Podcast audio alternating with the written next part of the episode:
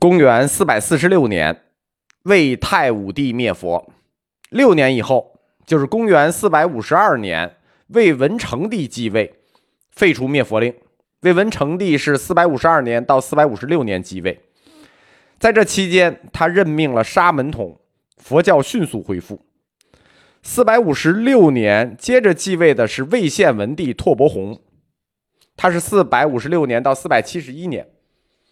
拓跋宏积极扶植佛教，在二十年间开凿云冈石窟，兴建了宏大的寺院，北朝僧尼数目急剧增加。北魏开始重佛教义学，就是重视佛教义理，就是从魏献文帝拓跋宏开始的。根据《魏书·释老志》的记载，拓跋宏遍览群经，游好老庄，常饮沙门谈玄。看见没有？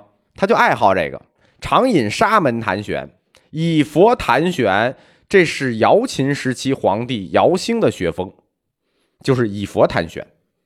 爱好这个到什么程度呢？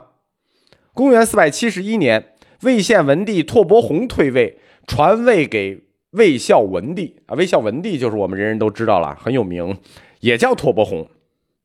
这个爷儿俩都叫拓跋宏。献文帝。他的这个“弘”是那个不可以不弘毅，就是君子不可以不弘毅的“弘”。他这儿子魏孝文帝是宏大叙事那个“弘”。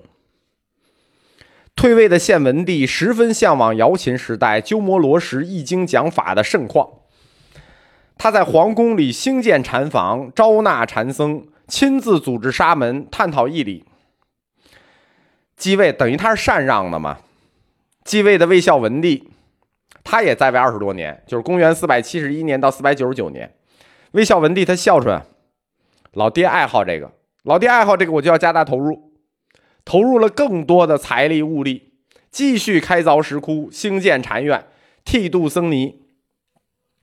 到了公元四百九十五年，北魏迁都到了洛阳，啊，最早在平城，佛教就快速膨胀。北朝佛教膨胀达到了恶性的程度，在魏孝文帝之后继位的魏宣武帝，他继位十五年，公元五百年到公元五百一十五年，崇佛就更上层楼，就是北魏连续几代皇帝都崇佛。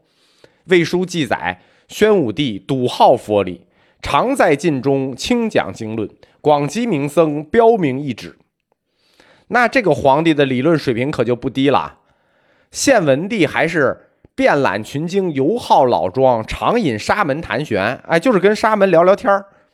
到了宣武帝的时候，他就是常在禁中清讲经论了，就直接给和尚讲课，让高僧们来标明义理。那这个水平就不一般了，对吧？广积名僧，标明义理。很显然，在魏宣武帝时代，应该是北朝易经活动的高峰。就发生在宣武时期。根据《开元释教录》的记载，北魏自平城建都，就是大同建都。我们讲过啊，蒙古出来的这个国家，他一出来建都就是大同。他从平城建都到南迁洛阳，再迁邺城，前后一百五十五年，共出译经家十二人，翻译佛典八十三部二百七十四卷。他基本上这些易经都集中在魏宣武帝之后的三十年里，他主要的译经者就是以菩提流支为首的译经团。我们讲北魏菩提流支译经团，这是第三大译经集团。菩提流支作为译经家，他在佛教史上还有一个特殊的封号。魏宣武帝曾经下诏封他为译经之元将，那就不是一般的译经家。元将是什么？巨将、宗师。菩提流支，他又叫道西，是北印度人，于北魏永平初年，即公元五百零八年，来到洛阳。来到洛阳之后呢，被高僧谭摩醉推荐给了魏宣武帝。就是谭摩醉老在魏宣武帝的那个课堂里，他就向魏宣武帝推荐了。皇帝下旨安置菩提流支在新建成的皇家寺庙永宁寺中。在这个寺庙里新建的这个皇家寺庙里头，先后安置了五位从印度来的译经家，就组成了北朝菩提流支义经团。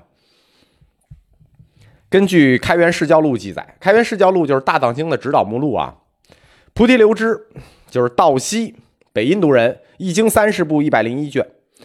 佛陀善多，中文名字又叫决定，北印度人，易经十部十一卷。勒那摩提，中文名字叫宝义，中印度人，易经三部九卷。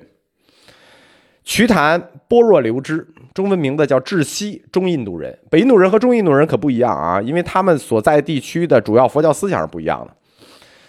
瞿昙般若流支，易经十八部九十二卷，以及毗木智仙，就是菩提流支的师傅，北印度人，易经五部五卷。菩提流支是北朝易经团的领袖人物。该易经团在皇家经费的支持下，一时之间鼎盛于中国北方。最多的时候，这个易经团有七百多位学生参与了易经笔受、正义、修丁等等这类工作。这五位高僧所译的典籍性质不同，但是方向一致。他们都共传的是世亲和无助系的瑜伽行派学说，即唯识法相学。开元释教录划定了他们易经的具体部数和卷数，就是我们前面讲的道西三十部、决定十部、宝义三部、呃智西十八部。但实际上这个数字是不符合事实的，这就是开元释教录那么一画。因为五位易经家的译作经常是搞不清楚谁是具体译者的，比如菩提流支和瞿昙般若流支两个人的译作，后世基本上是混在一起的，完全分不清到底是谁翻译的。菩提流支和勒那摩提和佛陀善多共译的作品也很多，就是他们那个作品吧，都是那第一作者、第二作者、第三作者，就这本书到底是谁翻译的，说不清，因为他们的翻译模式非常特殊，这在整个易经史上是独一无二的一种翻译模式，在易经史上称之为通部合译。什么叫通部合译呢？因为这个魏宣武帝本身是一个精通佛理的皇帝。他让译经的时候啊，三位高僧，比如说菩提流支、勒那摩提和佛陀善多，你们给我一起译同一本经，你们要独立去翻译这同一本经，你互相别挨着。你们翻译完了之后都重新交上来，交上来之后我亲自审定，再把三个版本整合在一起，这叫通部合译，就是背靠背的翻译，不是合在一块儿翻译。虽然说第一作者、第二作者、第三作者，但是他们不是说把一本经拆开翻译，他们是通部合译。通部合译是北朝易经集团的特色，所以我们一般讲北朝易经，都是讲易经团的首领，就是领袖菩提流支。说这本书是菩提流支，实际他就是代表，相当于第一作者。菩提流支在永宁寺易经，直到北魏分裂，北魏后来分裂成东魏、西魏了嘛，然后紧接着下面就去了隋朝了。他跟随东魏，在天平元年。就是公元五百三十四年，迁都到东魏的都城邺城，并且在邺城继续了一段时间的易经工作。前后，菩提流支在中国易经了三十年时间。菩提流支最后突然的不知所终了，这点颇为奇怪。据记载，在东魏孝敬帝的天平年间。就是天平元年，公元五百三十四年，他刚迁到邺城的时候，他还在，然后突然就消失了。